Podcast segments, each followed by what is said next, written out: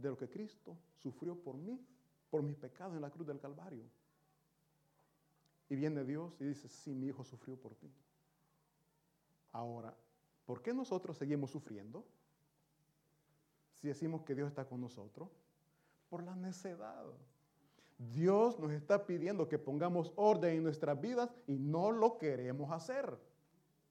Dios nos está pidiendo esto, no lo hagas, no está bien. Ordena tu vida, ordena tu familia, ordena y bueno, cada uno sabe lo que Dios nos pide que ordenemos.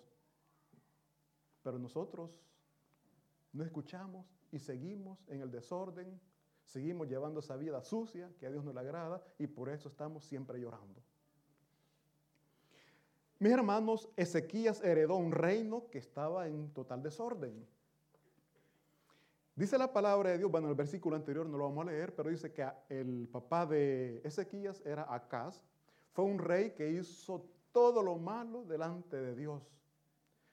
Hizo imágenes de dioses ajenos,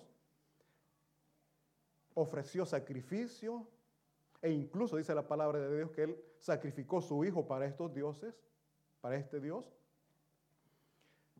Además, en ese periodo como consecuencia de todo el desorden religioso, espiritual que estaban viviendo, estaban siendo, el pueblo de Judá estaba siendo atacado por los pueblos vecinos, por los asirios, eh, otros pueblos ahí.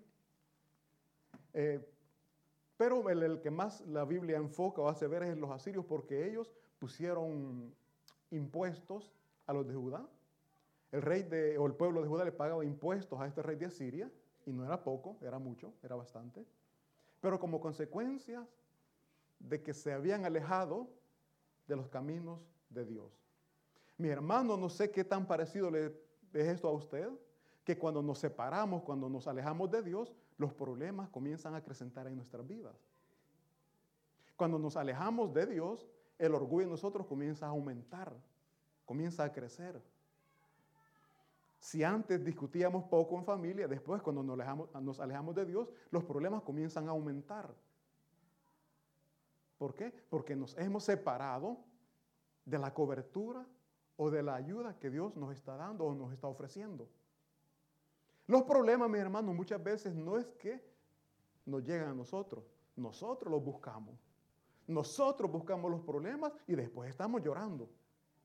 Clamamos a Jehová pidiendo ayuda y Dios es misericordioso, siempre nos ayuda, pero no es necesario, mis hermanos, pasar por momentos difíciles para acercarnos a Jehová, para buscar la gracia de Dios. Entonces aquí, mis hermanos, dice que Acaz, el papá de, Ezequías, que era el rey, pues había hecho todo lo malo delante de Jehová y había un reino completamente en desorden. Cuando muere Acaz, Ezequías hereda este reino. Pero heredó un reino, mis hermanos, completamente desordenado. Y él, pues, eh, para esto les pido por favor que veamos, no, no perdamos Segunda de Reyes, busquemos Segunda de Crónicas, por favor. Segunda de Crónicas, capítulo 29, vamos a leer versículos 3 y 5. Para que veamos, mis hermanos, que este rey Ezequiel era un jovencito ¿Quiénes tienen 25 años o andan por esa edad? Amén. Duplicado, triplicado, ¿cuánto es? Para que tengan una idea a la edad que este joven comenzó a reinar. Mis hermanos, 25 años, tomar un o recibir un cargo así no es fácil. Solamente con la ayuda de Dios se puede salir adelante. Entonces decimos que este rey había heredado, mis hermanos, un reino completamente desordenado. Dice si leemos la palabra de Dios, según Crónicas capítulo 29, versículo 3. En el primer año de su reinado, en el mes primero, abrió las puertas de la casa de Jehová y las reparó. Versículo 4 dice, e hizo venir a los sacerdotes y levitas y los reunió en la plaza oriental. Versículo 5, y les dijo, oídme, levitas, santificaos ahora y santificad la casa de Jehová, el Dios de vuestros padres, y sacad del santuario la inmundicia. Mis hermanos, algo que no les dije, me salté. es que el Acaz, el papá de este rey, mm, estaba prácticamente al servicio de los reyes, de los dioses ajenos. Él ordenó cerrar la casa de Jehová, dañó o destruyó todos los utensilios que allí estaban al servicio de Jehová. Y cuando el rey Ezequías llega al reinado, toma el poder, lo primero que él hace es abrir las puertas del templo de Jehová. Lo primero que él hizo, mis hermanos, es buscar a Jehová, buscar al único y verdadero Dios. Nosotros, mi hermano, en esos momentos de problema, momentos de dificultad, ¿a quién buscamos? ¿A quién corremos? Obviamente todos vamos a decir a Dios. Pero seamos honestos con nosotros mismos, no digan, no lo digan. ¿No será que primero corremos a donde el amigo o la amiga a comentar el problema? ¿No será que primero corremos a donde ellos a pedirle ayuda? Fíjate que tengo problema económico, ¿me puedes prestar? Mis hermanos, ¿a quién corremos? Aquí el rey nos está haciendo ver que él tenía la fe y la confianza de que en Dios estaba la solución a sus problemas. Entonces él pide, ordena que se abra la casa de Jehová. Dice, eh, él, mis hermanos, abrió las puertas y además de abrir las puertas, eh, por favor busquemos segunda, no, no pierda crónica, vamos a estar jugando con estos dos libros.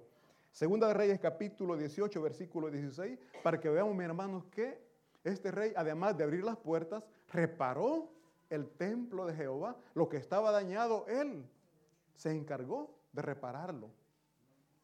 Dice, entonces Ezequías, perdón, además de repararlo, él cubrió de oro las puertas del templo. Veamos que él, para Dios, él daba, buscaba lo mejor. Dice, cuando el rey Ezequías, después de un tiempo, mi hermano, él fue mm, sometido por el rey de Asiria, él comenzó a pagar tributos los tributos, repito, no eran cantidades bajas, era plata, era oro. Y él para cumplir, para llegar a la cantidad de oro que el rey de Siria le estaba pidiendo, él, mis hermanos, mandó a quitar el oro que él mismo había mandado poner en las puertas de la casa de Jehová. Por eso dice acá, entonces Ezequías quitó el oro de las puertas del templo de Jehová y de los quiciales, yo estaba abriendo, los quiciales son el barco, el cuadro de la casa, que el mismo rey había cubierto de oro y lo dio el rey de Asiria. Mis hermanos, ¿por qué hago ver esto? Porque para nosotros, no sé, para la gran mayoría, mis hermanos, se nos hace bien difícil poder contribuir o ayudar en las necesidades de la casa de Dios. Con esto no estoy diciendo que lo tiene que hacer por no. Según como Dios pone en su corazón, aquí el rey él de su parte, de su voluntad, dice que abrió las puertas, las reparó y las cubrió de oro. Lamentablemente después con el tiempo, bueno, se dan la guerra y todo, em, el rey de Asiria conquista varias ciudades y eh, le pide el rey de, de Judá, Ezequías, pues que, que, para no atacar, para no dañar, para no invadir su, ciudad, tenía que dar tributos a este rey. Y fue así como comenzó a quitar, dice acá, el oro que él había puesto en las puertas de la casa del templo. Mis hermanos, hemos visto ya que este rey lo primero que hizo fue buscar la misericordia, buscar la presencia de Dios, abrió el templo para que se pudieran ofrecer sacrificios, para poder adorar al Dios Todopoderoso, pero además de abrir el templo y prepararlo, darlo bonito, tenía él también, mis hermanos, que pedir santidad a los sacerdotes y a los levitas que iban a estar dando su servicio en este templo sagrado. No sé si ustedes recuerdan, siempre le hemos dicho, mi hermano, que en el templo, a la casa de Dios, pueden entrar solamente los sacerdotes y al lugar santísimo solamente el sumo sacerdote. Pero para entrar ellos tenían que ser purificados antes. Tenían que santificarse antes. Hemos dicho que santificarse, mis hermanos, es apartarse para Dios. purificar sus corazones. Recordemos que en el tiempo del rey anterior ellos servían o sí, ofrecían sacrificios a dioses ajenos. Entonces, antes de venir a la casa de Dios, ellos tienen que purificarse. Y aquí, mis hermanos, Ezequías pide santidad. ¿Por qué? Porque él quería una verdadera comunión con Dios. Dice segunda de Crónicas, capítulo 29, versículos 4 y 5. Veamos lo que el, el rey habló con los sacerdotes. Segunda de Crónicas, capítulo 29, versículos 4 y 5.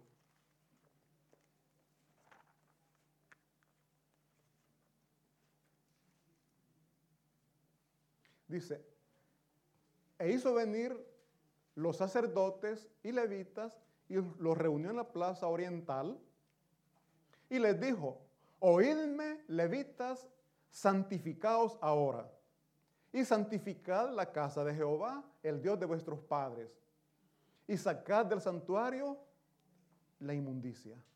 Dice el versículo siguiente. Porque nuestros padres se han revelado y han hecho lo malo ante los ojos de Jehová nuestro Dios, porque le dejaron y apartaron sus rostros del tabernáculo de Jehová y le volvieron las espaldas. Aquí Él les está diciendo, nosotros tenemos que hacer el cambio, nosotros tenemos que hacer la diferencia. No hagamos, no repitamos los errores que nuestros padres cometieron. Nosotros muchas veces, mis hermanos, nos dejamos llevar por las costumbres, por las tradiciones que nuestros padres han estado llevando.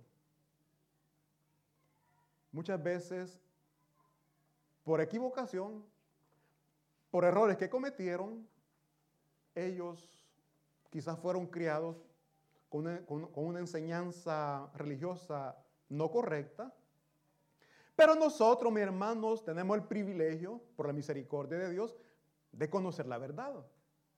Nosotros sabemos que hay un solo Dios a quien tenemos que rendirle adoración. No hay imágenes, no hay santos. Es más, Dice la palabra de Dios que cuando los apóstoles hacían milagros, acá en, se fue la palabra, el nombre de este país, cerquita de aquí. Lo, eh, a los apóstoles, mis hermanos, les adoraban. Le hicieron grinalda y les decían, los dioses de los cielos han bajado. El apóstol le dijo, no, somos hombres como ustedes. No hagan esto. ¿Por qué? Porque ellos estaban, mis hermanos, diciendo que la adoración única es solamente para Dios, para nuestro Señor. En Grecia, no con esta palabra, este país. En Grecia, mis hermanos, a los apóstoles, eh, cuando ellos hicieron un milagro, cuando ellos sanaron a los enfermos, les trataron como dioses. A dijeron que era Zeus, a los otros dijeron que era Júpiter, mas ellos decían, no, nosotros somos hombres comunes y corrientes. Pero ahora que están muertos, la tradición nos enseña o nos enseñaba a dedicarle tiempo, a dedicarle adoración, que pidiéramos, hiciéramos nuestras oraciones o que le rezáramos, decía, mis hermanos, dice la palabra de Dios, que hay un solo intermediario, hay uno solo, un solo intermediario entre Dios y el hombre y es Jesucristo.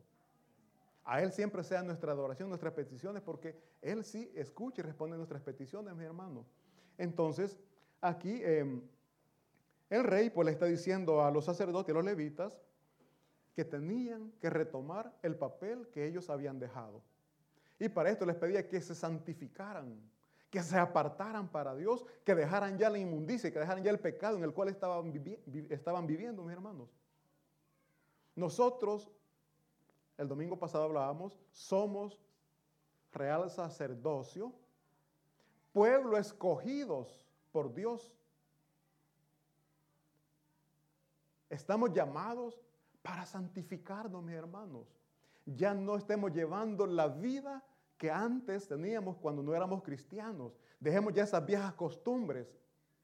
Dice la palabra que es el viejo hombre, ya tenemos que dejarlo atrás. Hoy somos nuevas criaturas.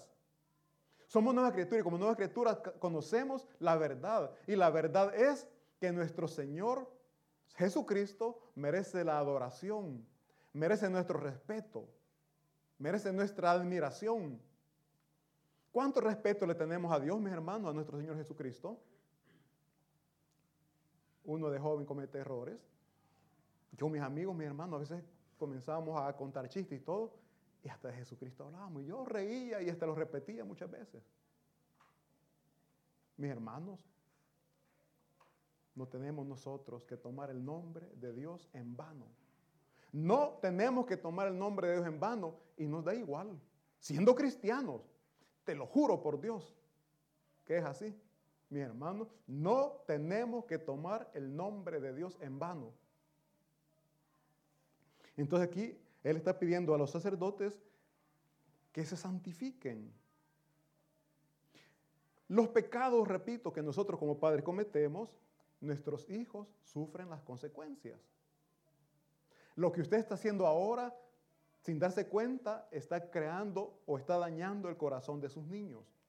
Yo siempre he dicho, entre parejas, cuando se separan o cuando se pelean, las mamás o los papás comienzan a hablar con el hijo en contra de, bien sea el papá o la mamá, sin darse cuenta que están dañando, están destrozando el corazoncito de este niño.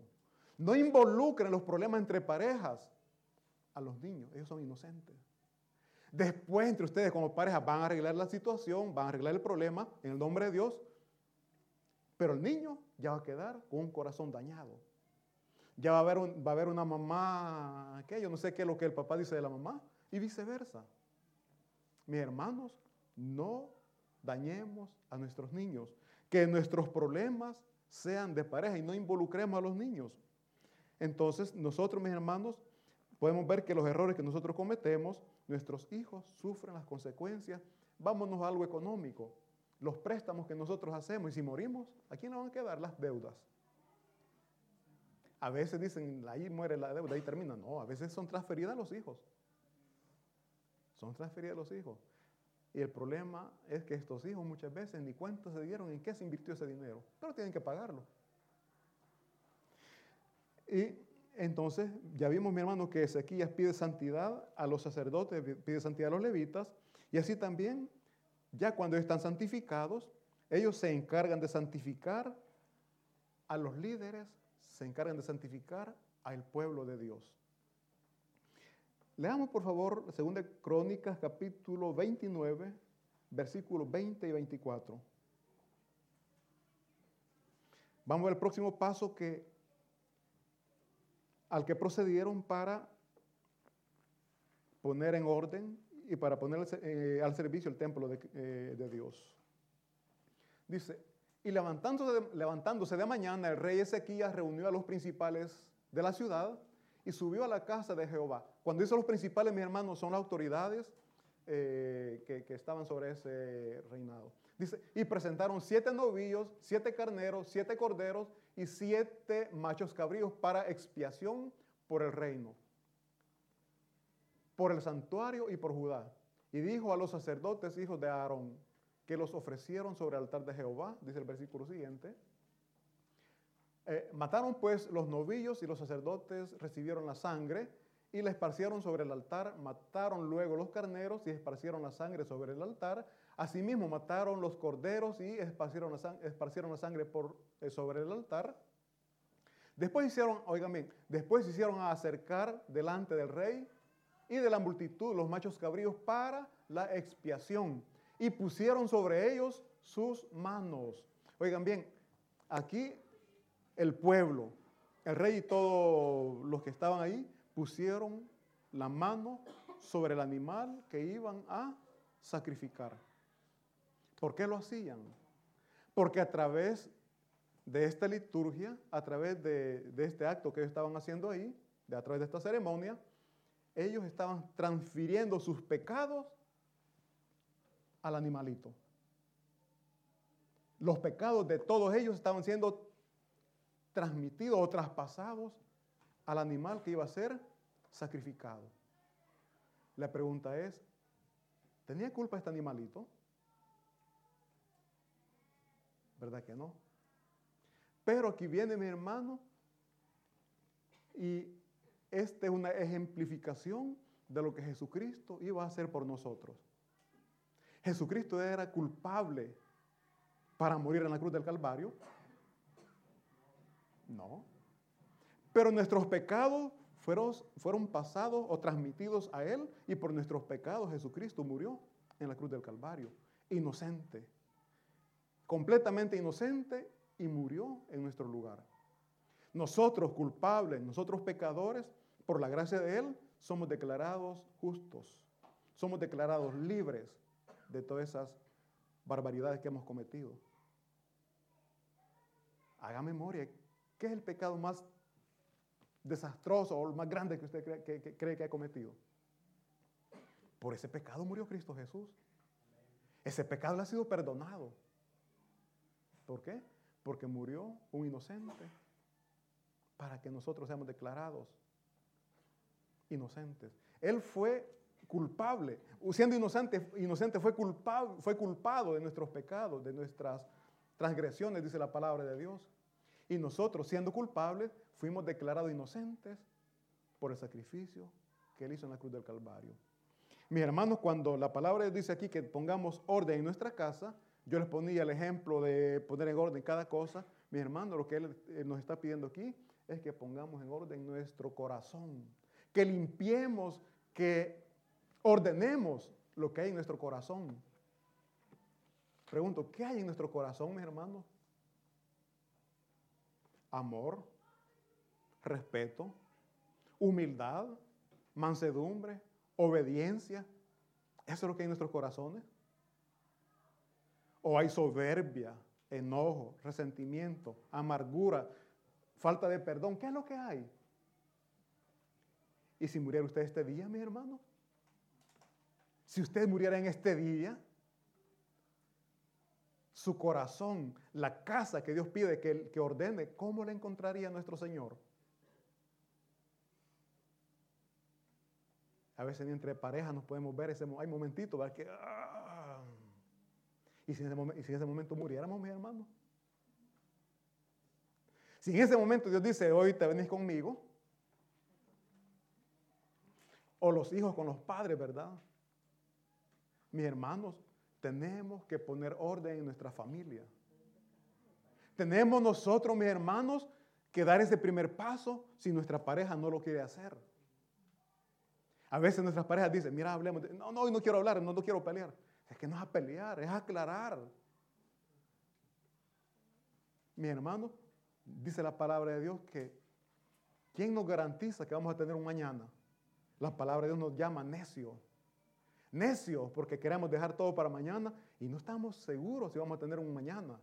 Arreglemos las cosas ahora. Arreglemos las cosas ahora. A veces, mi hermano, es bien difícil, no podemos, estar, no podemos decir que estamos preparados para recibir la noticia que vamos a morir o para recibir la noticia que un ser amado ha muerto.